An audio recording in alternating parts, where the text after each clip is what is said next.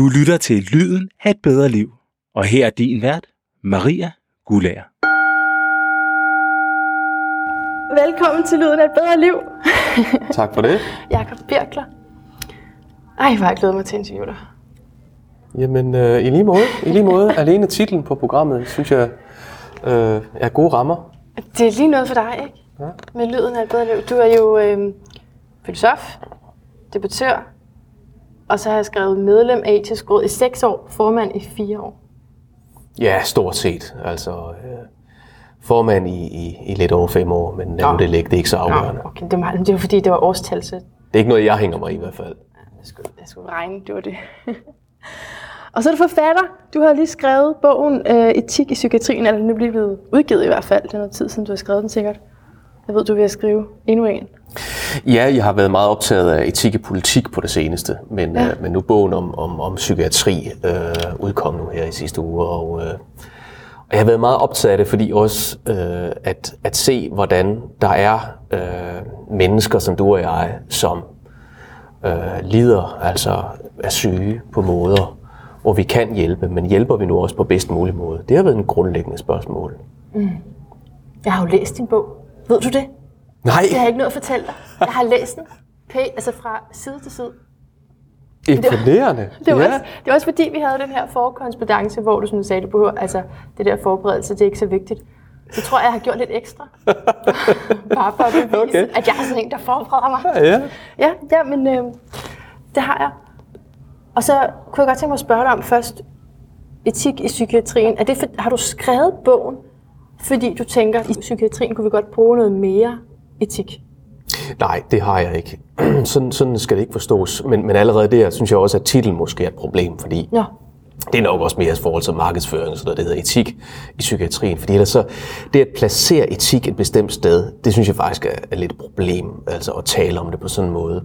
Etik i psykiatrien, fordi den er der jo allerede, det er Ja. måske bare den forkerte, ikke? Altså så, men, men, men, men for at svare på det spørgsmål, så øhm, nej, det der har været mit ærne, det er at beskrive, hvad er det for nogle dilemmaer, øh, der viser sig i psykiatrien, og hvordan kan vi på forskellige måder håndtere dem. Det er det, der er, er, har været mit ærne. Og hvordan har jeg så gjort det? Jamen det har jeg jo gjort ved at lytte til dem, der er der, altså det vil sige øh, patienter og personale. Jeg har med dem igennem nogle år. Og, øh, og på den måde dybest set er et vidnesbyrd. Altså, så jeg lægger egentlig frem, hvad jeg har lært. Og så, som du selv siger, så har jeg en faglig baggrund øh, for, at jeg så kan strukturere det på den måde, jeg så gør. Altså øh, med den, den, den etiske side af det, mm. kan man sige. Ikke? Øh, og så håber jeg jo så, at, at dem, der så netop er der, øh, altså personalet især, øh, hvor det jo så kan være lærebog, at de kan, øh, de kan drage nytte af det, tage ved lære af det, eller, eller finde spejlet, hvis det så er det, det er, altså Ja. ja. som bog, og, og finde nye veje gennem den her meget vanskelige øh, praksis, som det ofte er. Altså, Fyldt for dilemmaer. livet, altså, jamen, altså, etik er jo noget råd. ja, ja. det, det er noget indviklet noget, som det kan være meget, meget svært at vikle sig ud af. Altså helt grundlæggende set, hvis patienten siger, ja nej, jeg vil ikke, og man så står og tænker, jamen det vil være det bedste for dig. Det er sådan et meget Ja. grundlæggende Ja, dilemma. ja. Jeg, jeg kan næsten forestille den der, fordi den tankerække er jo så... Nå, altså, er det så mig som øh, fagperson, der beslutter, hvad der er bedst for dig, ikke? Ja, altså... Øh, det, det kunne det jo være, og, og sådan er det jo nogle gange i psykiatrien. Altså psykiatrien er jo specielt på den måde, til forskel fra andre steder i sundhedsvæsenet. Så er psykiatrien jo specielt på den måde, at der kan handles mod patientens øh, Ja. vilje, altså har uden også- et samtykke. Du har også arbejdet med, med tvang meget, ikke? Ja, altså det er jo i hvert fald et sted, hvor der opstår en del dilemmaer. Det er nu ikke Det det, eneste det. sted, vil jeg sige. Det, det, det, det, det, det, det er det ikke, men i hvert fald, så er det jo helt centralt, fordi øh, patienten siger, at der er noget, jeg ikke vil, eller jeg vil gerne noget mere, noget mindre, jeg vil gerne op eller ned, eller ud eller ind. Og så er der nogen, der siger, jamen det får du ikke lov til, det gør vi ikke, vi gør noget andet. Mm. For nu sådan bare det set for simpelt, ikke? Øhm, og det vil sige, at, at, at øh, tvang er jo altid en krænkelse. Men tvang kan jo samtidig være omsorgsfuldt. Og, og, det er jo, og, og når jeg siger, at det både kan være en krænkelse, og det kan udtrykke omsorg, så er det jo sådan noget meget modsat noget. Jamen, du siger krænkelse, du siger omsorg. Hvordan hænger det sammen? Jamen, det hænger, det hænger netop ikke sammen. Det er kontrært. Det er, det er splid. Det er konflikt. Det er vanskeligt. Det er gordisk. Det er udfordrende. Det er alt muligt sådan noget, man helst ikke vil råde med. Ligesom være. Men det er bare en del af det. Det er en del af psykiatrien. Ja, ja. Jeg kunne godt tænke mig at uh, lave en lille quiz i din bog. Se om du kan huske den. Kunne du tænke dig det? Uha, nu bliver jeg da helt nervøs. Kan du nævne de to S'er, der udgør det største problem i arbejdet med etik? Og du må altså slet ikke kigge med PF, det står lige her. Altså, du har selv skrevet det her. De, de største S'er. Jeg synes bare, det var så fint, at de begge to startede med S. De to S'er, der udgør det største problem i arbejdet med etik. Altså det, som jeg jo øh, når- som regel siger, det er jo, at etik har med optik at gøre. Og det starter jo ikke med. S. Det er ikke den. Nej. Forkert. Så, så, øh, så det, det var så første fejl, tabt quiz.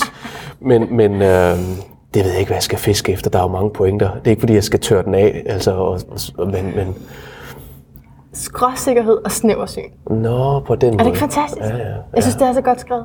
Okay, tak skal du have. Jamen, fordi så det er er ærgerligt, at jeg ikke kan huske det. Ja. Men, er altså, ja. Når man tror, man ved det, ikke? og når man altså, har måske en meget snæver måde at gøre det på. Jeg synes, det er meget godt sagt. Det, som jeg selv har lært blandt ja. patienter, Ja. øh, ud fra det der øh, skråsikkerhed Ja. øh, og, og snævert syn, det, som jeg har lært blandt patienter, det er, at noget af det værste, man kan blive udsat for som patient, det er øh, en bestemt forståelse. Altså, at man, man, man bliver mødt af nogen, som tror, de forstår. Altså, de har, de har fattet det, de har fanget det, de har, og så har det det ikke alligevel. Altså, der var en patient, der, øh, der sagde det, synes jeg, helt fantastisk til mig. Han sagde, det er så forfærdeligt at blive udsat for forståelse, og så befriende at blive forstået. Ja, blive udsat for forståelse. Du kender det sikkert også fra dig selv, at blive udsat for forståelse. Altså for eksempel, hvis der er en, der siger til dig, jeg ved godt, hvordan du har det. Mm. Og så sidder du og tænker, ah, det er jeg nu faktisk ikke så sikker på. Så vi kender det alle sammen. Og, og der, der skal vi så bare huske, at der, har, der er altså nogle mennesker, som er, er, er også steder i livet, hvor man er særlig sårbar, måske endda også syg, psykisk syg. Så der tager man altså virkelig sin mund fuld, hvis man siger det. Ja. Øh, så jeg tror, at den, den værste forseelse, man kan begå i mødet med en patient, det er at, at, øh, at tro at vide, hvad der er godt på forhånd. Ikke? Så på den måde snævert synlighed. Ja. Og, ja. Hvilken dom benytter man, når man taler om etik? Øh, hvilken dom man benytter. Ja, Øh, altså, det kunne jo være en fordom, selvfølgelig. ja det, det kunne det faktisk godt være, ja. ja. Øh, skal jeg sige det? Ja. Værdidom. Ah. Og Jeg fortsætter lige med spørgsmålet. Ja. De to eneste steder, værdier reelt kan komme til udtryk i. ja de, Måske er det slet ikke vigtigt, det er. det kan godt være, det er det. Altså, øh, øh, det, jeg, for, altså, det er ikke, fordi jeg skal forsvare mig, men for mig er det jo lidt afhængigt af, hvilken sammenhæng det, jeg har skrevet det i. Men, men jeg vil jo sige, som du, som du siger du der, at det er i situationen. Altså, fordi... Ja. Øh, Der står i, i arbejdet og i de relationer, vi indgår i. Mm. Det er der, vores værdier kan komme til udtryk. som jeg ofte har sagt, og som jeg også gerne vil sige det her, så, så, så arbejder vi i Danmark med værdier, som vi aldrig har gjort. Det er jo ikke kun noget med psykiatrien og sundhedsvæsenet. Du skriver også, at det er, det er en tendens i tiden at nedfælde værdier. Ja, altså skrive det ned. Øhm, og det gør vi øh, også på arbejdspladser, og så har man formuleret respekt, ansvarlig, åbenhed, ærlighed, tillid, eller hvad det nu kunne være. Ikke? Og Jo. forskellige værdibegreber. Ja. Og pointen er så, at vi nogle gange mangler grebet i praksis. Ja. Det er derfor, jeg har skrevet det på den måde, at, Ja. at det er det, vi måske har for set os på. Altså, vi har ikke set vigtigheden af, at det er det, der skal have et greb. Og vi måske i virkeligheden øh, går helt fejl af det, hvis vi bare tror, det handler om at begrebsligt gøre det. Jeg ved ikke, hvordan du har det med at blive indlagt på et sygehus, og så læser du for inde på hjemmesiden, at de arbejder ud for respekt og faglighed og åbenhed. Er du så mere tryg? Nej. Nej, vel? Altså, så, så du vil da hellere have, at, at, at det viser sig i handling. Altså, det Ja. er, at det måske mere er en karakter egenskab, end det bare er et redskab. Altså, altså det vil sige nogle retningslinjer, man, man retter sig efter. Ja. Ja, jamen lad os gå videre til at snakke lidt om, hvad etik er, hvis min lytter skulle have glemt det. Det, det kunne jeg godt have fået dem til at gøre. Etik handler om optik. Det vil sige, det handler om den måde, vi ser, og hvad det er, vi ser.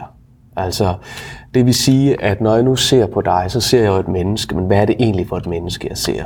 Altså, er det, er det, en, er det en kvinde? Er det en, med en bestemt uddannelse, baggrund, fortælling? Er det med uden børn? Er det, altså, hvad, hvad er det, jeg ser? Ja. Det, jeg ser, får betydning for den måde, vi er sammen. Øhm, og det er også derfor, man, man, man taler om menneskesyn, men ofte bliver lidt abstrakt, når man taler om menneskesyn. Så taler man om humanistisk menneskesyn eller naturalistisk menneskesyn. Vi glemmer at tale om det meget konkret og spørge hinanden. Og du kan spørge dig, hvad ser du? Men, men, men så, så bliver vi forblændet, og derfor er, når jeg siger etik, noget med optik at gøre jo, så afgør det, at vi hjælper hinanden med at se ordentligt efter. Den, den værste etiske forseelse, det er, når vi forser os på hinanden. Ja. Ja. Og altid allerede på forhånd tror at vide, hvad det er, du har set. Og så er etik det, vi har at rette os efter i mødet med den anden, skriver du. Imponerende husket. Jeg synes, det, det er en god definition. Og samtidig så tænker jeg, men hvad er det så, vi skal rette os efter? Ja. Hvilken etik?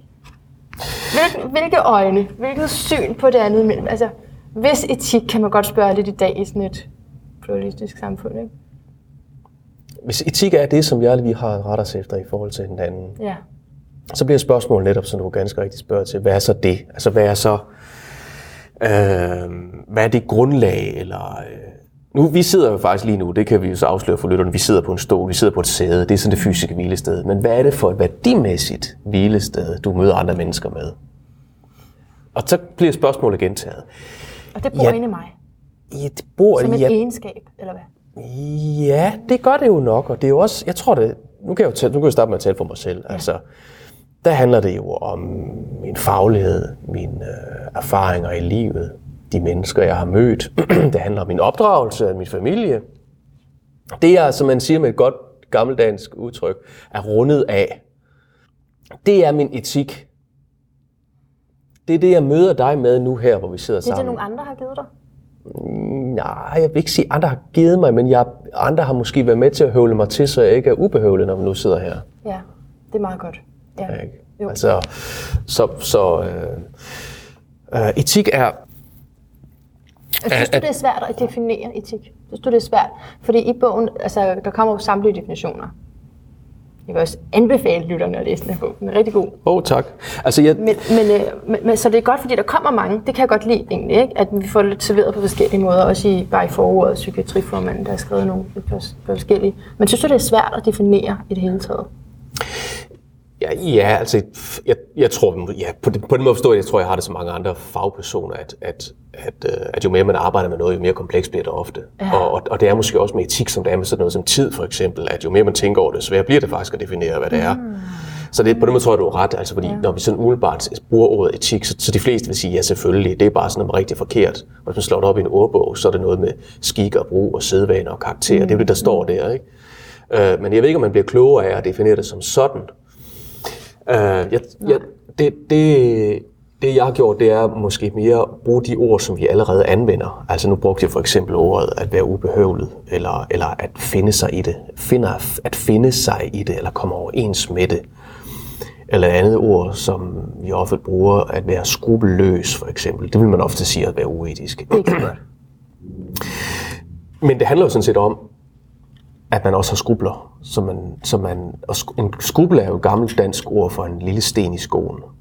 Øh, og, øh, og det gør ikke noget, at vi faktisk går med små sten i skoen. Fordi hvis ikke vi gør det, ja, så, så er det jo øh, så er det ofte, at vi er blinde for andre mennesker. Altså, så viser vi måske ikke tilstrækkeligt hensyn. Altså, man, skal, man, må, man må gerne være lidt i tvivl. Man må gerne, der må godt være noget, det må godt nage lidt, som stenen gør. Altså samvittighedsnag, som vi siger. Ikke? Altså, det, det, det tror jeg faktisk, det er godt. Ja. Øhm, ja, det er meget godt en samvittighed. Og hvor kommer det fra? Jamen altså, jeg, jeg, det, det kommer alle mulige steder. Det er hver dag, og vi bliver høvlet til hver dag. Øh, et, I høj grad tror jeg gennem vores, øh, vores opdragelse og, og vores øh, fag, altså vores virke og vores... Øh, men førhen, der var det meget mere tydeligt, den måde, vi talte med hinanden på. Fordi det var simpelthen vores, vores navne. Altså, hvis man nu boede for eksempel på en gård vest for byen, så var man selvfølgelig en Vestergård. Og så spurgte man, Nå, ja. og hvem er du? Nå, ja. jeg, jeg er en Vestergaard. Nå, om så er du nok lidt ligesom din far. Og så ved man jo, at æblet falder ikke langt fra stammen. Så det vil sige, så handler du nok også lidt ligesom din far. Ja. Ikke? Og det var det, det handlede om. Ikke? Altså, at man identificerede hinanden ud fra vores moral.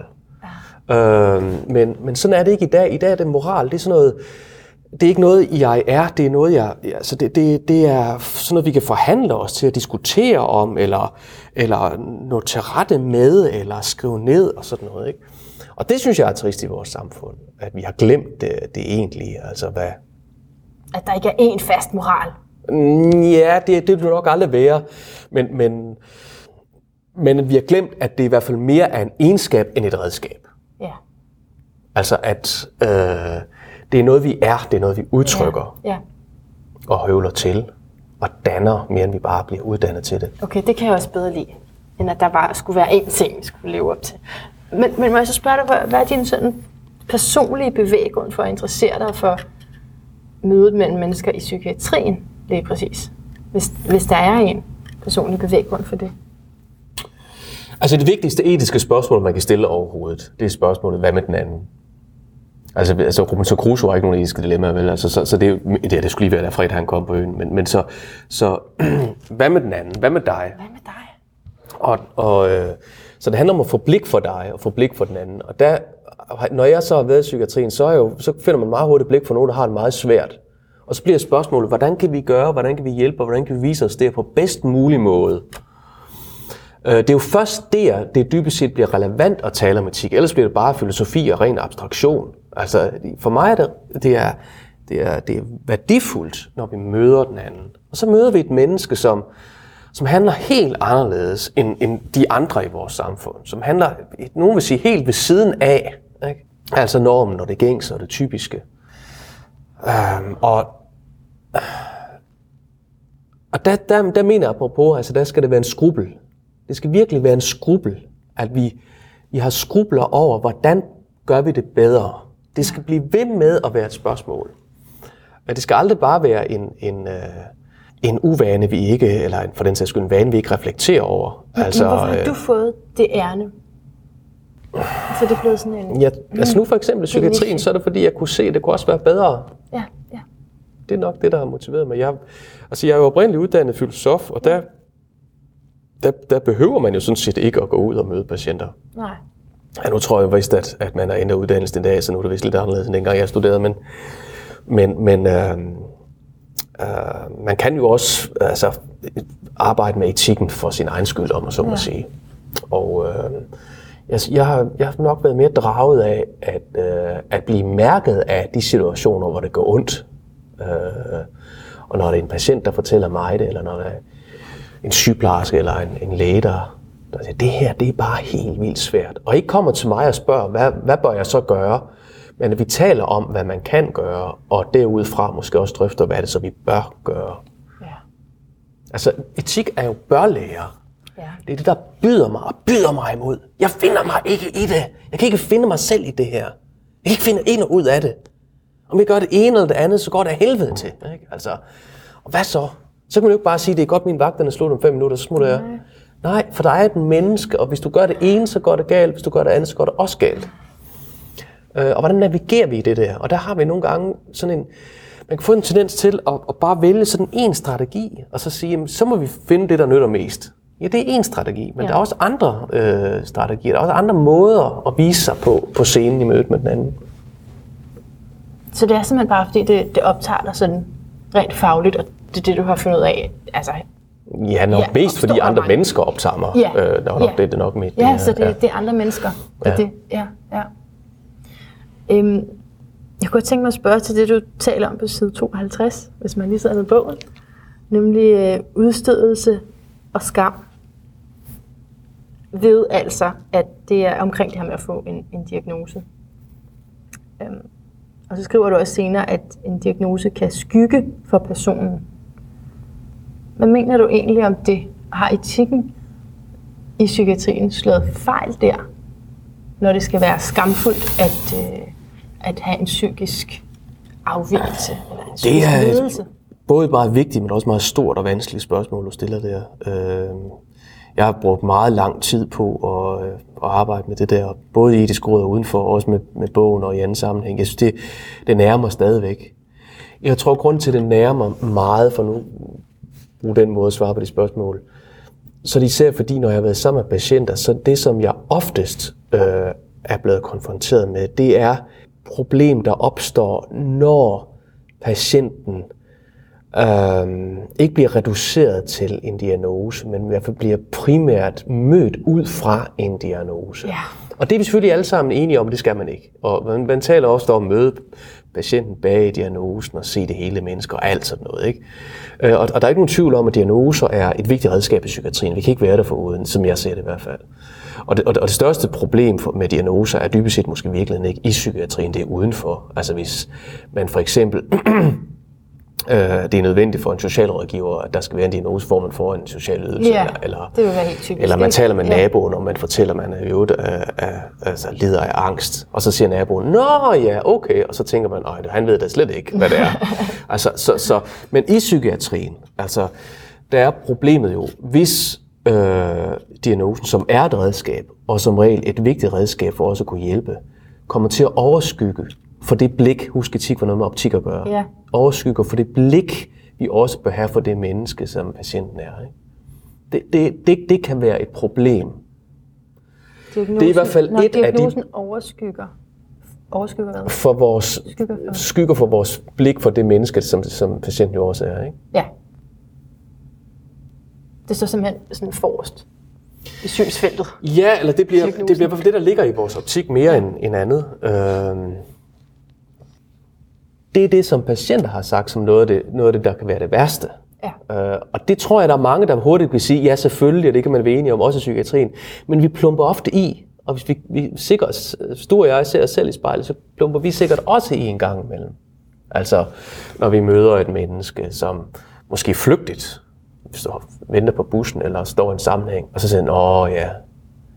Ikke? Altså, finde den kategori. Vi har jo hele tiden vores for, forforståelser, ikke? Man kan ikke slippe for dem. Nej, det er nok et vilkår, men man, Ja. kan, man kan give sig selv lov til at udfordre dem, ikke? Og Jo, man kan, man kan. Man kan, man Jo, kan, man kan. man kan ikke blive fri af fordommene, man, kan- man, kan blive, man, man kan give sig selv muligheden for at, at, at øh, Vær lidt sødere ved andre mennesker, måske. ja, eller i hvert fald bevidstheden om, at det er fordomme, så tror Ja. jeg, man er allerede nået langt. Ja. At det er en, det er en dom, som, som også kan, kan snævre mit blik ind på det menneske. ja. Så øh, når man går hen så til, som, som læge eller, eller, eller sygeplejersker til en patient, så kan man begynde med at sige, øh, nu skal du høre, øh, nu skal du se, nu skal du se. Ikke? Øh, men, men ofte handler det om det modsatte. Nu skal jeg se, nu, nu, skal, jeg lige, nu skal jeg lige høre. Ikke? Og det er jo det er hele det perspektivskifte, der kan være så afgørende, for at finde ud af, hvad er vigtigt for dig, hvordan kan jeg bedst muligt hjælpe dig. Og det er der jo dygtige sygeplejersker og læger, der gør i dag. Ja. Men det er i høj Men grad altså- etik, vi taler om lige nu. Ja, fordi så snart du har diagnosen, ikke, så vil du se personen inden for de rammer, eller sådan, inden for den beskrivelse. Det er jo, det er jo, så diagnoser, det er symptombeskrivelser. Er enige om det? Det er lister af symptomer. Men, men det bliver alligevel hurtigt sådan et, et prædikat. Nu kommer jeg også med en holdning her. kan du godt høre. Jeg har jo været indlagt på psykiatriske hospitaler tilbage i tiden, ikke? 2002 hvor jeg var teenager og ikke kunne finde ud af livet. Og i dag bruger jeg selvudvikling og selvhjælp, og hvad kalder vi det alt sammen, personlig udvikling, til at hjælpe mig og støtte mig igennem livet. Men, men der, der var jo ikke, hvor går man hen? Jeg har bare brug for ligesom at komme væk fra det der rod. Jeg havde brug for at komme væk fra det rod, jeg var i. Og, øh, og det så at få en diagnose, jeg havde den kun sådan, så havde jeg lige den lidt, så havde jeg en anden diagnose lidt. Men, men det blev bare sådan en sær måde at forstå sig selv på, som sådan en sindssyg person. Det er jo faren. Virkelig. Jeg ved ikke, hvordan du så oplevede det, fordi oplevede du så, at det blev for, det blev for snævert? Altså, er det, er det det, du tænker? Altså, det, Først blev jeg mega glad. Jeg var sådan, ej, nu kan jeg forstå mig selv. Jeg kan ikke engang huske, hvad den hed. Den hed en eller anden helt vildt sært, jeg havde fundet i en bog, eller på nettet. og så var jeg sådan, yeah, det er derfor, jeg er sådan, og derfor jeg gerne vil tidlig i seng. Og sådan, jeg kunne ligesom pludselig bare forklare mig selv ud fra det. Så det var meget rart, men det holdt ikke så længe. det er også derfor, altså diagnosen er jo, en, er jo på én gang både en befrielse og en forbandelse. Ja, Men nu, mange kæmper jo for at få en diagnose, og så Ja. straks efter kæmper man for at komme af med den igen. Men i en etisk sammen, altså det, det, fagligt er det jo et redskab, men, men man kan som patient opleve det pludselig som en egenskab. Ikke? Man kan pludselig opleve, at det er noget, som jeg ikke bare får som prædikat, nu er det pludselig noget, jeg er. Til mig. Og den erkendelse tror jeg er vigtig, ikke fordi man nødvendigvis altid skal ændre på det, men den erkendelse tror jeg også er vigtig for personalet. Øh, ikke fordi jeg skal, jeg skal ikke sige, at de, at de er uetiske, eller tværtimod sige det modsatte, ikke? Men, men, men at den erkendelse er vigtig i mødet med dem, der så er udfordret med, med, med sygdom eller ledelse. Jamen, fordi vi er også over i samtalen om, hvad det er, der er normalt, og så afvigende. Som jo er en frygtelig kæmpe ting, ikke? Men, men det er vel det, der hele tiden er på spil. Hvis, ja. altså, Det er rigtigt. fordi hvis du sidder, har du, det har du helt sikkert siddet og læst i den der, hvad hedder den, DSM, Ja. ICD-10 er det nu i Danmark, ikke? Der, Er det, der, er det ny, der er ny på vej. Ja, så er, der, så er der jo en amerikansk tradition også, så der er sådan lidt forskel der. Ja. Men når man, hvis der er nogle diagnoser, ja. Så kan du altså, kan man, jeg tror altså næsten alle kan finde sig selv sådan lige nogle symptomer, ikke? Eller sådan være grænsende til den diagnose. Ja. Er det bare mig? Jo, men det, det, det tror jeg mange, der, er, øh, der, der vil kunne gøre. Det er der nok ret i. Det er der nok ret i. Og derfor opstår det der spørgsmål om normalitet og afvigelse. Ja. Men man kan også prøve at vente lidt om, og så prøve at starte et andet sted, og så kan man spørge, jamen, hvad er du udfordret af? Hvad, er der noget, du synes, der er svært? Og så kan man så prøve at finde ud af, om man kan hjælpe der. Men fordi problemet er vel også det, du siger, når man faktisk bliver glad for at få en diagnose, så er det fordi, at det er jo kun der, psykiatrien kan hjælpe dig vel. Så ellers så fejler du ikke noget. Ja, altså, øh, nu så, så, så simpelt behøver det nu ikke at være. Altså, man, kunne, altså, man kunne sagtens starte et andet sted, og sådan vil man jo ofte også gøre det i psykiatrien. Det første, man, man gør, det er ikke, at nu skal vi finde en diagnose. Nej, nu skal vi finde ud af, hvad er, det, hvad er det, du har det svært med? Hvad er det, du er udfordret af? Eller hvor- hvordan, hvordan kan vi hjælpe dig på bedst mulig måde? Det kunne man jo håbe. Men så bliver diagnosen et redskab, fordi der, gennem diagnosen har vi jo nogle tidlige erfaringer. Ja. Altså det, er, det, er jo, det er jo forskningsbaseret det her, så der har man nogle erfaringer, og man har også noget medicin og terapeutisk behandling, som så gør, at man ud fra diagnosen kan hjælpe. Men det er klart, i den proces skal man jo også være meget bevidst om, at at alle patienter er selvfølgelig forskellige. Men vi bliver også bare nødt til at se, at der er visse ligheder mellem patienter for at kunne hjælpe. Ja. Og det er, det, det, er den, det er den lighed forskel, det er den, man skal balancere på, og den kan være vanskelig, som også er en etisk balance. Ja, og så, i netop når du, siger det med, at der, er- hvis vi siger, der er forskel, ikke, og vi gerne individualiserer vores indsats, så kunne jeg godt tænke mig lige at skifte spørgsmålet til måske mere fra de, fra de ansattes perspektiv. Ikke? Er der overhovedet tid til etik i psykiatrien? Er der tid til det? Hvis man, ikke, altså hvis man forestiller sig, at de har vildt meget at lave og løber rundt. Der er ikke sengepladser nok, og hvad ved jeg, kunne være problemet. Og så skal vi også til at tænke etisk. Altså, altså det er måske slet ikke, det, det er måske ikke penge til. Det synes jeg er et rigtig godt spørgsmål, det der. Jeg vil sige, det er, nok, det, det er måske et spørgsmål, der... Ikke fordi du stiller det dårlige spørgsmål, du stiller et godt spørgsmål. Det er et spørgsmål, der er problemet. Forstået på den måde, at etik er ikke noget ekstra. Det er ikke sådan, nu har vi gjort alt det, vi skal lave i dag, og nu skal vi også lige huske det der etik. Hvad skal vi, hvordan skal vi lige gøre for at få det med? Sådan er det ikke. Vi har ikke lavet andet hele dagen. Vi har bare ikke talt om det. Altså, der, du, der er også etik, der kommer til udtryk, nu vi sidder sammen her. Vi, det, Ja. vi, vi siger det bare ikke direkte, vel? Altså, jeg, jeg, jeg, begynder at opføre mig uartigt, så kan det være, at du begynder at blive opmærksom på etikken. Nå, hvad, hvad laver han nu, ikke? Altså, så Men- Men, der er altid en etisk relation. Så, så som svar på dit spørgsmål, i, i psykiatrien kan man sige, der er allerede nogle normer, værdier, der er en kultur, der er noget, man gør. Ja. Og det udtrykker noget, vi skønner, der er værdifuldt og godt. Og så kan vi bruge, så kan vi bruge udtrykket værdigt, eller fagligt ansvarligt åbent, eller tillidsfuldt, sådan noget. Ikke? Det er sådan nogle værdier, man typisk anvender. Ja. Øhm, men det er, det er selvfølgelig ikke altid, vi er bevidst om det. Det er ikke altid, vi er klar over det. Det er ikke altid, vi gør tanker om det. Men det, for mig at se, er det, en, er, det, er, det, er det et problem, hvis vi siger, det skal vi også have tid til. For hvad sker der så typisk? Så sker der det, at så bliver det en eftermiddagskonference, eller så Ja. bliver det en, et kursus, eller en... en øh, altså, og, og, og, og der er der jo typisk ikke nogen patienter. Der, hvor du kan være etisk, det er jo i mødet med den patient. Det er og situationen, det, det i er, praksis. situation viser sig, du giver dig selv, og så vil etikken byde sig selv. Det lyder let, det er det ikke. Men etik er det, der byder sig. Ja. Det kan byde dig imod, men det er det, du har muligheden for at være det. Ja. Når jeg tænker på, på det med pengehold, jeg har lige nået at være ansat i fire og en halv dag, før jeg blev fyret. det skal vi ikke komme ind på, men, det, men der har jeg, trods tror, det, det var som øh, sagsbehandler med at få levet i arbejde. Ikke? Og, øh, og der kunne jeg bare godt altså, tænke, men vi er jo bestilt til den her opgave, ikke? Der er en ledig, hun skal i arbejde, eller, eller hun skal ud og have en praktikplads. Der står ikke noget sted etik, og husk at være etisk. Altså det, skal man, det ved jeg godt, det er der hele tiden. Men, men det er bare derfor, jeg spørger til sådan penge og tid og, og altså, i den økonomiske realitet, er det måske, altså, kunne jeg godt gøre noget andet, som ville være mere etisk korrekt over for borgeren, men som ikke er min opgave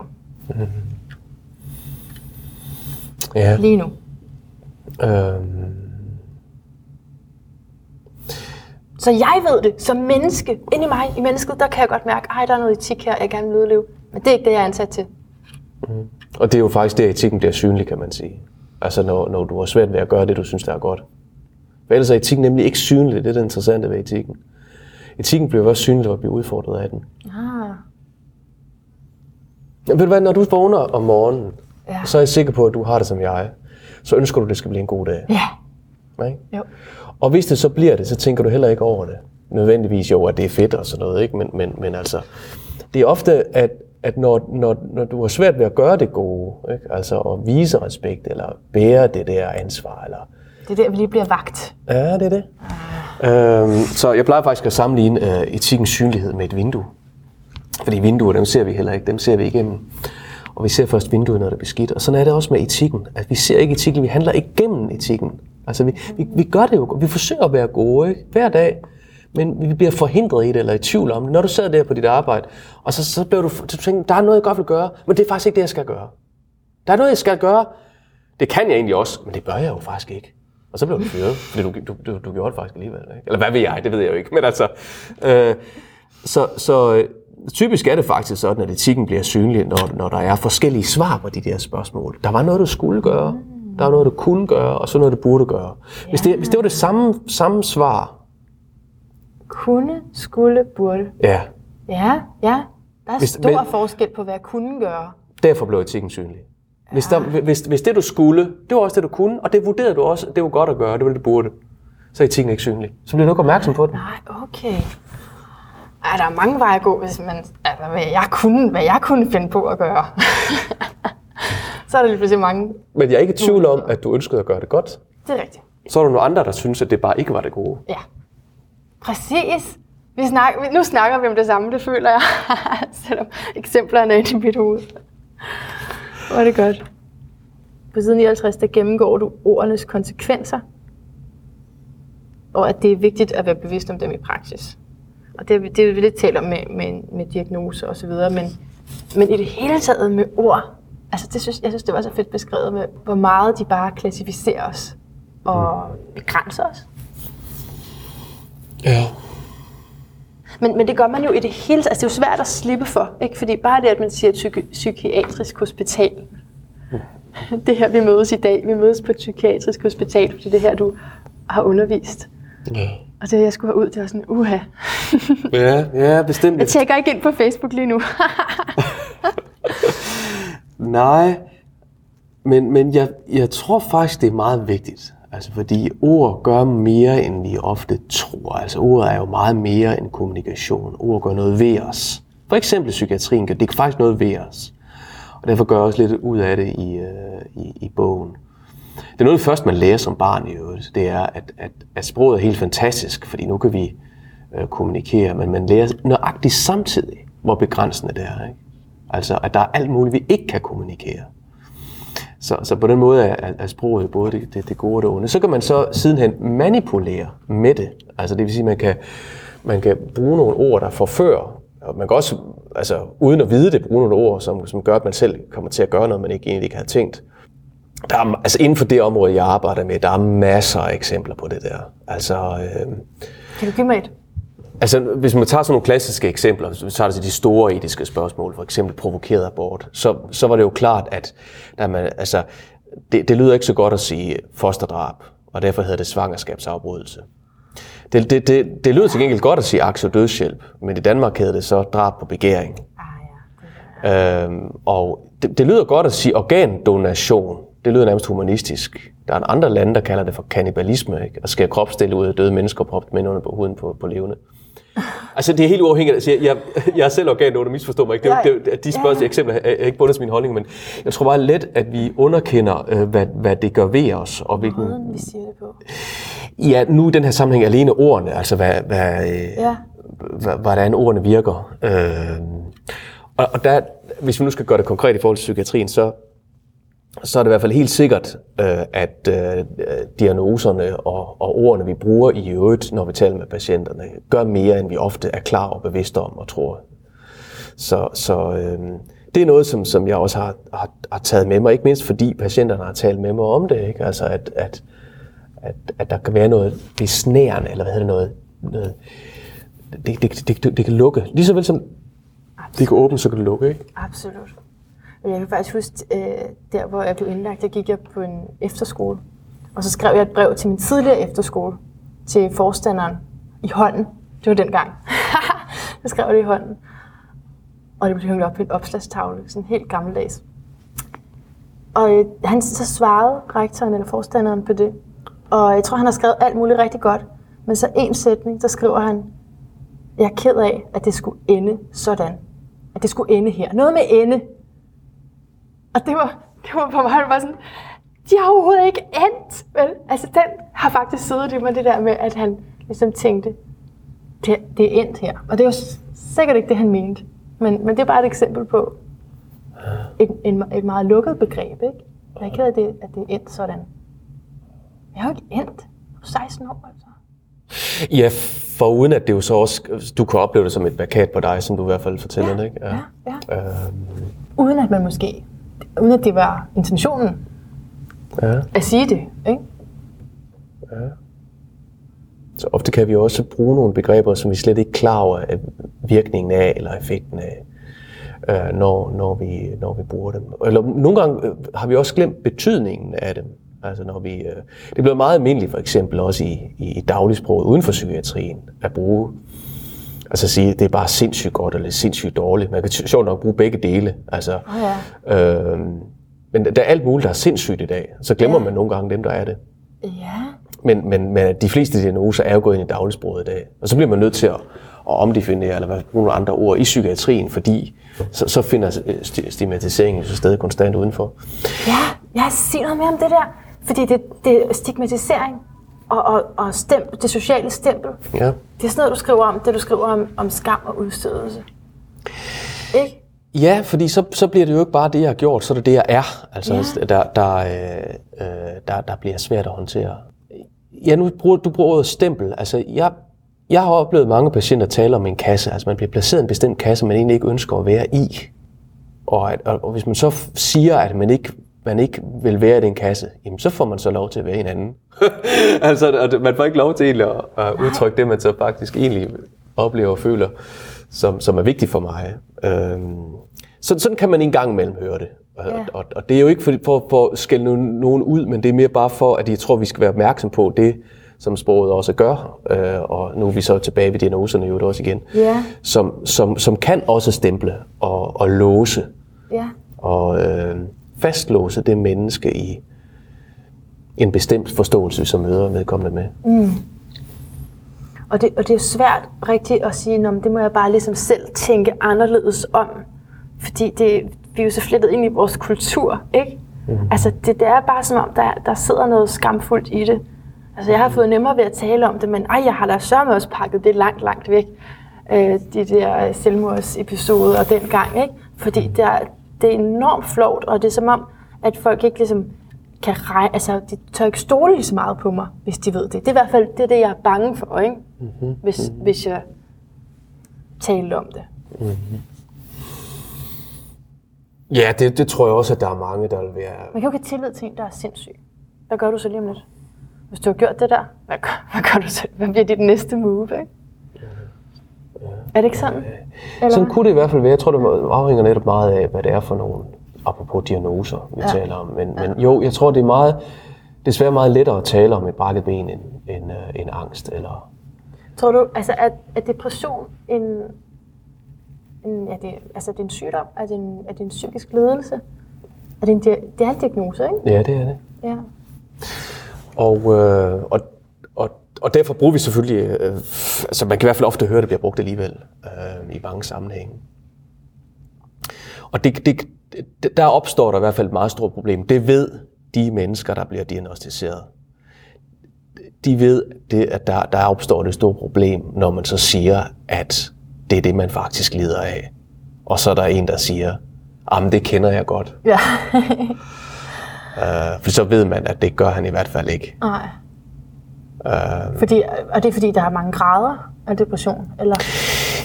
Ja, men også fordi, når vi taler om det, altså jeg er lidt depressiv i dag, eller øh, så er det bare noget fuldstændig andet. Ja, ja, altså, ja. Øh, det er det. Øhm, og, og derfor, som, for at vende tilbage til noget, du sagde før, det der med, at man, så kan man diagnostisere sig selv med det, og man kan se på diagnosekriterierne, og så kan man pludselig se sig selv med en, Ja. med, en, med en diagnose. Det er en ting, men altså, som regel er det jo sådan, at der er nogle mennesker, der, der virkelig, virkelig lider under det. Ikke? Og, øh, og, og der, er det, der er det egentlig, det er, dybest set er det meget simpelt, der forsøger vi selvfølgelig på bedst mulig måde at hjælpe.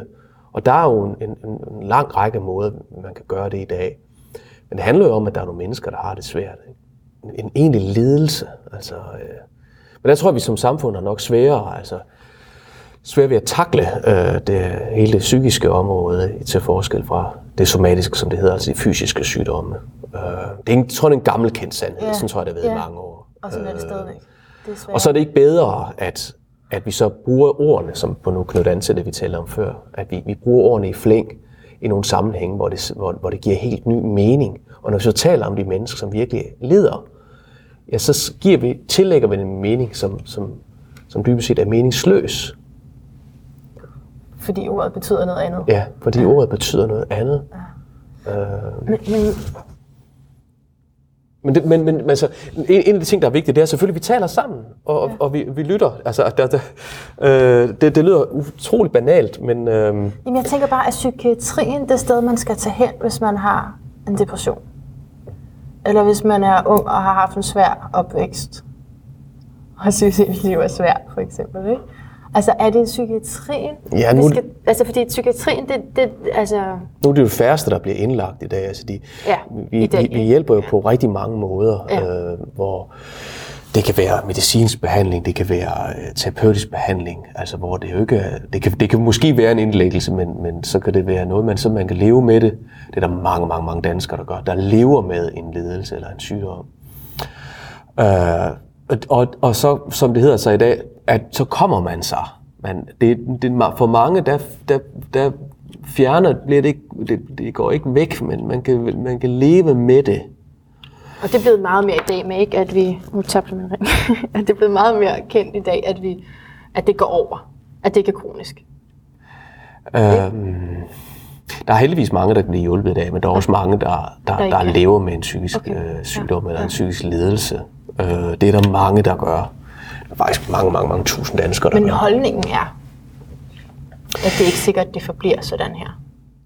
Ja, det kunne det i hvert fald være for mange, hvor, vi hvor, hvor, hvor, øh, hvor, hvor, hvor forståelsen simpelthen mangler. Man tror, det er noget, man, man kommer over, eller når du har du fået bedre. Vi kan jo ikke se det, hvis du står oppe på som før hen ved busstoppestedet. Ja, nej. det er svært at se. Ja, ja, ja, Men hvor kan man dog være plaget af det? ja. Altså, ikke ud af en dør. Ikke se et andet menneske i øjnene. Man kan ikke, øh, altså, der, det, der er virkelig nogen, der er meget, meget, meget, meget plaget Men det er, det, jeg tænker, dag. det er det, jeg tænker, der må være sådan en grænse for nogen, som kan profitere rigtig meget af ganske almindelig selvudvikling og viden om, hvad, den, altså, hvad, hvad er ensomhed og hvordan Ja, hvad det, er jo, og der, følelse, der er nogen, der har, der, er, der er nogen, der har så enormt meget gavn af terapi. Det kunne Ja. være samtaleterapi. Ja. Ja. Og så er der nogen, der har enormt meget gavn af medicin. Ja. Det er de hurtige konklusioner, der er et problem. Altså hvis man siger, medicin kan man ikke bruge til noget, terapi kan man ikke bruge til noget. Men altså, det er, derfor er det så afgørende først at finde ud af, nu er vi tilbage ved etik. Ja. Øh, hvad ser du? Hvad mener du, håber du, tror du? Så hvor, hvor er du? Hvad er, det, hvad er det, der er vanskeligt? Hvad er det, der er svært? Hvad er det, der er tungt? Hvad er det, der er, hvor er du midt i alt det her? Og så langsomt så finder man ud af, der er måske forskellige måder at hjælpe på. Øh, og så må man så finde den bedste vej for dig. Så tænker jeg bare, om det ikke er uetisk, at der er så lange ventelister. Altså, det ved, jeg ved jeg ikke, hvad der er lige nu, men jeg kunne forestille mig, at man ikke bare lige kan ringe ind til et psykiatrisk hospital, og så kan man få en Altså der vil, jeg, der vil jeg sige, det er ikke noget dilemma, det er sådan set bare forkert. Sådan der. altså, Ja, det, det er helt forkert. altså det, det, det, det er ikke noget, der ligger på mit bord, fordi når noget sådan set bare er forkert, så synes jeg ikke, det er så interessant. Så skal man jo bare have gjort det bedre. Det, der, det, der for mig er interessant, det er, når det både er rigtigt og forkert. Ja, okay. Ja. Men det er uetisk. At vi ikke kan hjælpe, når folk har brug.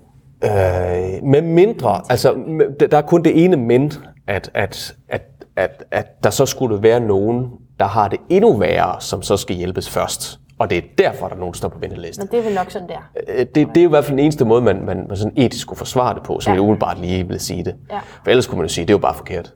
Ja. Men, men altså, Ja, okay. øh, der jeg da sige, trods alt, altså, og trods det, så, øh, så har vi da nogle helt andre muligheder i dag, end vi havde for bare ganske få år siden. Altså hvis man alene, der er blevet kritiseret mange, øh, eksempelvis er der blevet kritiseret meget, at, at der, der, er- der er færre sengepladser. Ja, Og, øh, og det er jo sådan set, det kan man sige, det er skidt. Altså man tror, så nedlægger man sengepladser, øh, men, men det er jo også godt.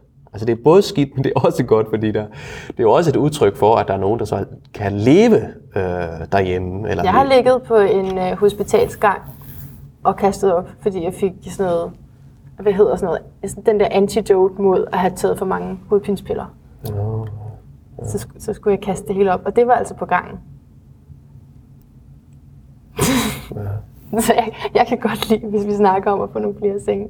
Men altså, det er jo også bare en enkeltstående erfaring, ikke? Men, Ja, ja, når- men det behøver jo ikke at være, fordi der er færre patienter. Når jeg tænker på sengepladser, så tænker jeg mere på det med, om man var, om man var indlagt eller udskrevet, han har sagt. Altså, Nå. du tænker på det der med, altså, om der simpelthen man- er plads på stedet, Ja. om der er en seng. Altså, Ja. Fordi hvis du, hvis du er der, så kan man jo sige, så er du, så er det jo så indlagt, men så er der måske bare ikke en seng. Det er sådan lidt en anden problematik. Men, men, men, det, men jeg tror, at alle kan sætte, sig- altså, kan sætte sig ind i, at det der er i hvert fald et problem. Ja, Der kommer også nogle, der kommer en lang række andre forhold, som udtrykkes gennem det, du siger, fordi så er der også noget med, med din integritet, altså, og din værdighed. Altså værdighed, værdighed. Ja. Ja, og hvad er det? Altså, fordi værdighed ligger jo i øjnene, der ser. Så hvad ser du? Jamen, du ser en situation, hvor du for eksempel ikke kan være privat. Man glemmer nogle gange i Danmark, at værdighed det er noget med at være dig. Kan du være dig, når du ligger der? Nej, det kan jeg ikke. Fordi jeg faktisk ligger sammen med andre dig på, og så, så råber eller skriger, eller jeg, altså, og nu ligger der noget på gulvet, som kommer fra mig, men det vil jeg egentlig ikke have andre se, fordi så mister jeg min, pinligt. Den jeg føler, jeg er, og sådan noget, ikke? Så, øh, så privathed og anstændighed og værdighed, det er sådan nogle, nogle spørgsmål, som, eller man, man kan også sige det er begreber, som ikke har et greb i praksis der, eller som i hvert fald bliver svært udfordret i den situation, som umiddelbart fortæller det. Ja. Med mindre, der så kommer en og fortæller om, jeg kan godt huske den episode der, Ja. øh, og der var det simpelthen så akut, og der var så mange, der havde mere behov for, eller, ja. eller det særlige, og så begynder man måske at kunne forstå, men man kan ikke forsvare det. Men, det er men, øh, Ja. ja. Og det er det her, du, det er det, du gør, ikke? Altså, du er nuancernes mand. Kan man ikke sige sådan? Mit arbejde, det består i at gøre det entydigt flertydigt. Ja. Det er at, at, at se kompleksiteten i det simple. Det er ikke fordi, at, at, at, at det er et mål i sig selv, men det er det bare ofte, når det handler om etik, fordi du, du citerede mig på noget, jeg ikke kunne huske i starten, ja. men det var det der med, med, med skråsikkerhed Ja. og snævertyndighed, ikke? Ja. At, at det var det største problem. Fordi altså, øh, det er derfor, man som etiker arbejder med det modsatte. Altså, jeg, jeg kunne sige linsesliberi, skyklapfjernelse, eller det, det er nuanceret, det er flertydigt, det er sammensat, det er mangesidet, ikke? Uh, ikke fordi det skal være det, men nogle gange er det nødt til det, fordi det både er godt og skidt og rigtigt og forkert. Og man ser kun det ene af det. Og der er ikke nogen, der har patent på et dilemma. Man kan ikke sige, det der, du skal bare lige vide, det er et dilemma, det der. Det kan man erfare, det kan man opleve, men vi bliver også nødt til at tale om det, hvordan det er det, fordi, så vi kan finde, finde vej øh, ud af det igen. Men et dilemma er så snart, det var, nu tænker jeg på noget, du sagde før, det er så snart, der er noget, jeg kunne gøre, som ikke er det samme som det, jeg burde gøre. Ja, sådan vil det ofte blive oplevet. Ja. Eller nu siger du, kunne, burde gøre. Altså, typisk er det jo, det, der er noget, vi, vi skal gøre. Det er jo Ja. det, som loven siger. Ikke? Ja. Og så det, vi kan gøre, der kan vi jo alt muligt. Vi kan også Ja. ja. fixere patienterne, vi kan tvangsmedicere patienter. Vi, vi kan alt, men det er jo ikke sikkert, at vi bør gøre det jo. Nej. Så skal, kan og bør. Og, øh, og hvis der er noget, man skal, og det kan man også godt, og det vurderer man det rigtig godt, så er det sjældent, at etikken bliver synlig.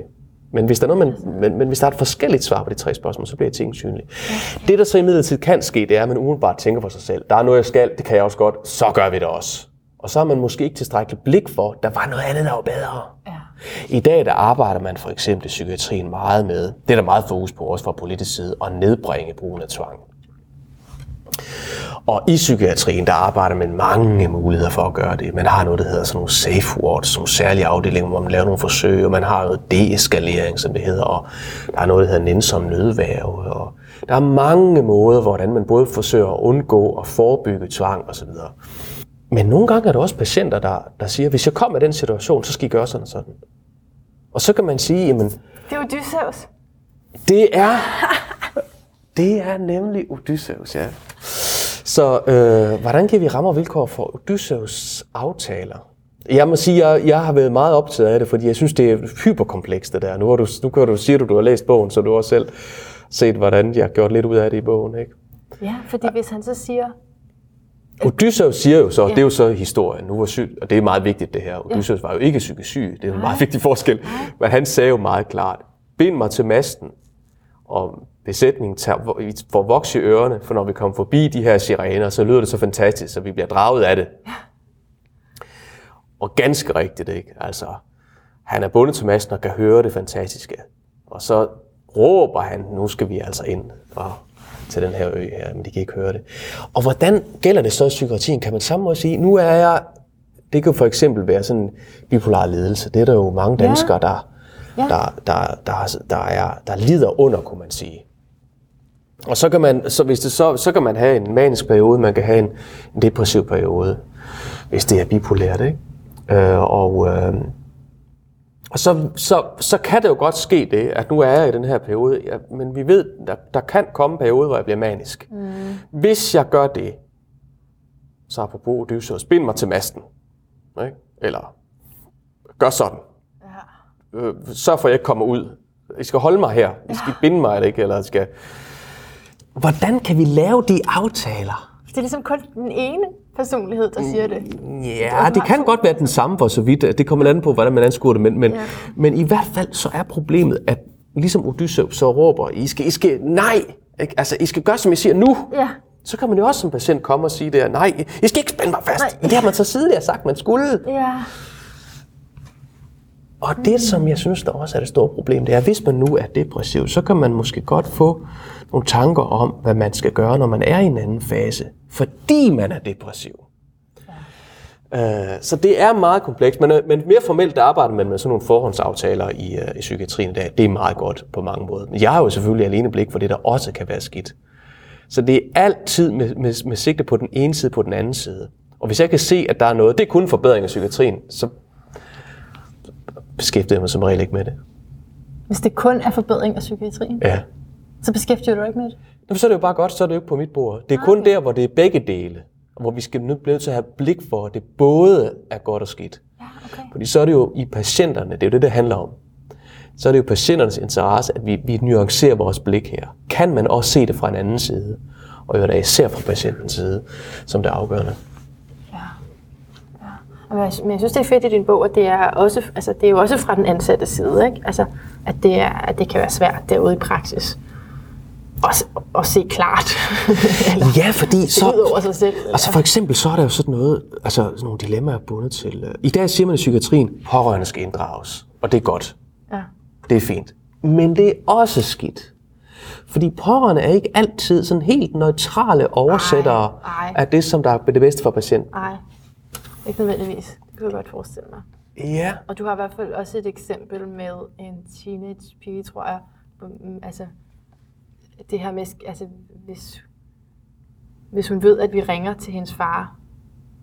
Der er et eller andet. Kan du huske det?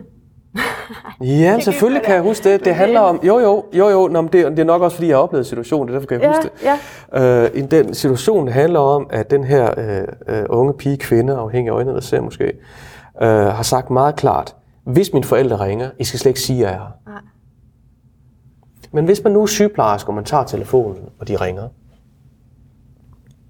så kunne det godt være, at man skønner, at det ville faktisk være det bedste, hvis det var, at der var en kontakt her. Ja. Hvis hun får kontakt til dem, fordi hun er jo, hun, er jo, øh, hun har det rigtig, rigtig svært nu, så det kan være, at, at der er en grund til, at hun siger, at hun ikke har en kontakt med dem. Hun kan ikke rigtig overskue værdien af, at hun får det. Så kan det være nogen, der tænker. Så er der nogen der andre, der tænker det modsatte. Nej, vi skal helt klart lovens bogstav. Respekterer det. Det er det, hun har sagt. Og Ja. Hun er 18 år, hun bestemmer selv, sådan skal det være. Og derfor kan man vurdere forskelligt, men det er da også vigtigt, at man ser øh, værdien, øh, det positive og det negative i begge dele. Ja. Ja, ja, det var i forhold til, var det ikke i forhold til fortrolighed og... øh, fortrolighed og pligt til- tilgængelighed og oplysningspligt og tavshedspligt. Det er Ja. sådan nogle steder, hvor etikken ofte kan blive synlig. Ja. Men ja. altså grundlæggende set ved inddragelse af pårørende, som er godt, det skal ikke misforstås, det er godt, men det kan også være skidt. Et andet et typisk eksempel, det er, hvis en, det kan være en ægtefælle, eller det kan være en, en, et forælder, der pludselig siger fra, nu kan jeg simpelthen bare ikke mere. For eksempel en, en ægtefælle, jeg oplevede som, øh, når han bliver udskrevet, så skal, han ikke, så skal han ikke være hos mig mere. Jeg vil ikke se ham mere. Så ved man også bare, at når han så bliver udskrevet, jamen så bliver han nok snart indlagt igen. Fordi hun plejer at tage over i den forstand, at hun måske også hjælper med det med, med at han får sin medicin, eller hvad det nu er. Ikke? Ah, ja, den var ikke så god, den der. Nej! Sådan nogle situationer øh, opstår der jo hver dag. Det kan man vel altså ikke sige noget om, jo. Prøv at lægge mærke til, det kan man godt. Ja, det kan Man skal ja, ikke. nej. Bør man gøre det? Ja. Ej, det kan man altså ikke. Ja, det, det ligger også i sproget, ikke? Det kan man da ikke. Ja. Ah, Jacob Birkler. Jeg har lige sådan to ting mere, jeg vil med dig. Øh, jeg kunne godt tænke mig at spørge dig om, hvis du sådan selv måtte stille dig et spørgsmål. Altså, hvad det så skulle være. Du må godt lige bruge lidt tid på at tænke over det. Altså, du er jo ja, filosof og ved alt om etik, har beskæftiget dig med det i så mange år. Hvad, hvad kunne du tænke? Det her, det vil altså faktisk være et rigtig godt spørgsmål til mig. Altså, faktisk vil jeg sige, at svaret ligger i dit spørgsmål, for du sagde, du sagde jo faktisk selv, at, øh, at du ved alt om etik, og det er jo præcis det, jeg ikke gør. Og det er jo det, jeg søger efter. Ja. Men det bedste spørgsmål, man kan, man kan stille mig, øh, det er det mest grundlæggende spørgsmål, jeg tror, man kan stille alle mennesker. Det er spørgsmålet, hvad søger du? Hvad søger du? Har du lyst til at svare på det også? Jeg kæmper hver dag med at finde svar. Og, og hvis, hvis jeg havde fundet svaret, så synes jeg, jeg havde et problem. Så det, Så det er ikke det, at, det, er ikke det at finde det. det, det er det at søge efter det. Det er det at søge efter det. Ja, ja. Og blive ved med at vende tingene på hovedet og se det fra både den ene og den anden side. Ja, når det så specifikt handler om etik, øh, og, øh, og det, det er der jo meget, der gør for mig. Ja. Øh, jeg, jeg har svært ved at se, hvordan det på nogen måde kan blive færdig med det. Øh, især også fordi, nu er det, jo så, det er jo afgrænset af sundhedsvæsenet, jeg jo arbejder med det, og har gjort det i mange år. Og fordi der er, der er, øh, der er så mange dilemmaer, og som, der, der opstår så mange dilemmaer. Hvorfor? Fordi vi kan. Altså grundlæggende set kan man sige, at, at, at førhen, der var det jo lettere. Dels fordi øh, lægens ord var lov, og dels fordi der var meget, vi ikke kunne. I dag, der er det ofte patientens ord, der er lov. Og det bliver et dilemma, fordi personalet skønner, der er noget andet, der er bedre, for det første. For det andet, fordi der er noget, vi kan. Det er simpelthen helt utroligt, hvad vi kan i dag. Hvis vi bare går 100 år tilbage, vi har knap nok penicillin, det er jo så, så meget, vi kan.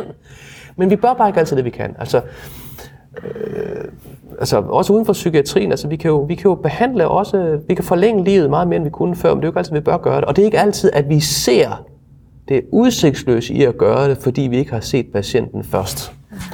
Det er en stor forseelse, som jeg har arbejdet en del med. Det er meget, vi har fået et behandlersystem i Danmark. Det er meget lettere at behandle, end at tale med patienten om det eventuelle udsigtsløse i at gøre det. Du skal huske på, at vi har behandlingsgaranti. Vi har jo ikke omsorgsgaranti, vel? Nej, omsorgsgaranti. Det er det, din skattekroner går til. Der bliver, der bliver overvåget mere end nogensinde, men der bliver nok våget for lidt. Ja. At våge, det er det etik handler om. Et vågent øje, jeg ser dig. ja. At overvåge, der kommer lidt til at overse, hvad det egentlig er, der er vigtigt for dig. Jeg tror, det kommer lidt frem også i... Øh, jeg har faktisk skrevet et digt ud fra din bog. Nærmest kun med ordene fra din bog. jeg har indsat få, men ellers så er det sådan, sådan egentlig ord fra din bog. Øh, og det var også lidt fordi, det var noget tid siden, jeg har læst en fagbog, som ikke handler om astrologi. som er det, jeg læser lige på tiden. Så, så det hjalp mig at øh, sætte det op sådan her. Vil du høre det? Ja, det vil jeg da meget gerne. Det Det er vil jeg da langt. meget Det er gerne. lidt langt. Okay, men det hedder, og overskriften det er også ord for din bog. Det hedder Menneskelighed Det lyder lettere, end det ofte er. Uskrevet lader det sig skrive i hver enkelt situation. Optisk evne. Byder sig selv i mødet med en patient kameleon. Pligt eller princip. Hvordan vurderer vi de skøre? Lad mig nu høre. Lad mig forstå det, jeg endnu ikke forstår eller ved. Skulle der have været flere på aftenvagt, da konflikten den blev hed? Situationen, patienten er i, kræver den krampeterapi. Lister op, lister ned Er symptomer. Er det sygt at lede af depressioner? Hvis din ske var en gaffel, ville den stadig blive om falafel. Betinget af, hvad end lægen sagde, ham med opbyggelig tøven og konstruktiv besindelse. Det er en social konstruktion. Det er ikke Guds vilje eller hjernespasme. At være psykisk skide upassende. Synet på dig går gennem mig. Går du i vejen for det, jeg står for, så ligner dit hoved et stort hegn. Er du gal, er du gal, vil du med på hospital? Eller vil du bedre kunne lide at komme i psykoterapi? Men når du så handler citron, så kan psykoterapeuten også skulle købe nogen. Tæt på eller for langt ude, forrude, bagrude. Hvad skulle jeg gøre i rollens dobbeltknude, uden vanens rødder og nødvendighedens refleksioner? En værdidom er, når 10.000 kroner ikke er det store værd, i relation til en person, der ved, at han skal dø. Til gengæld kunne han da godt donere sin godt. Det er et middel til værdi. Giv mig bare noget med absolutisme i. Få cigaretterne væk fra barnets arm. Men hvem har du trådt på for at få sandheden frem? Har du ret til at gå i hundene, eller skal du have mere medicin i maden? Optisk etik. Djævlen ligger i praksis. Men hvorfor ligger han dog der? Har han mødt en paternalist, der råbende krydsede frihedszonen? Du må da håbe, den kaffekop ikke rammer nogen. Med hænderne på patientens arena kan du snuble over et etisk dilemma. Patienten falder ud. Sygdommen hænger i. Psyken forbinder mennesker. Fornuften binder viden. Det sociale stempel. Sprogets skoleeksempel. Hvor er det punkt i dig, der rækker ud mod mig? Etik er et gøremål og et spørgsmål. Hvordan ser det ud for dig? Ja, jeg er imponeret. Det er meget smukt. Og både din, både din, ja, og især din finale, som indrammer det hele. Øh, bestemt. Det er, jo, det er jo, du evner det. Jeg evner det ikke. Og jeg har meget blik for det, jeg ikke evner. Og en af grundene til, at jeg også lod en, øh, en tidligere psykiatribruger øh, illustrere bogen, øh, som, som, som, som kan noget med, med hendes sind, øh, som jeg overhovedet ikke kan, men som jeg synes på mange måder ledsager ja, bogens pointer. Wow, det er fantastisk, ikke? Man kan noget med sit sind. Ja, ja. Men det er jo dine ord, de fleste. Vi kan gennemgå det bagefter og se, hvor mange jeg har sat ind. Jakob, kunne du øh, sige, at din lyd er et bedre liv? Har du sådan en lyd? Ja, så jeg, jeg blev lidt forført af din podcast, fordi det er et altså, bedre liv. Det er nok det, jeg, det, jeg måske har tænkt for meget over det. Fordi det, det vil sige, jeg, jeg ved det jo ikke endnu, for det skulle være endnu bedre, det er i dag. Så det vil sige, jeg ved ikke, hvad det er for en lyd. Det er rigtigt. Men jeg synes, det er nødt til at være bedre, for det skal ikke bare være godt, for vi, altså... Men alle vil gerne have bare lidt bedre liv. Bare lidt. De situationer, hvor jeg har været mest lykkelig, det er der, hvor jeg har været selvforglemmende. Alright, det lader vi være de sidste ord. Tak, Jacob. Jamen, øh, tak fordi jeg måtte. Og tak til dig, der lyttede med. Jakob Birkler kan du finde mere om på dialektik.dk. Jeg kan rigtig godt lide hans øh, mange bøger. Han har vist udgivet over 16, tror jeg det er. Og, øh, og hans holdning i det hele taget, fordi jeg synes, han vil lidt af det samme, som jeg gerne vil i den her podcast, nemlig at reorientere os, gentænke alt. Det er jo, det er jo min måde at sige det på. Og det må man sige, vi også vi fik også gået ind i nogle af de svære forhold i den her samtale. Lad mig høre fra dig, hvis du har nogen som helst kommentarer eller spørgsmål til den her episode. Skriv det ind på facebook.com The Sound of a Better Life. Indtil vi høres ved igen, gentænk alt, måske især din etik.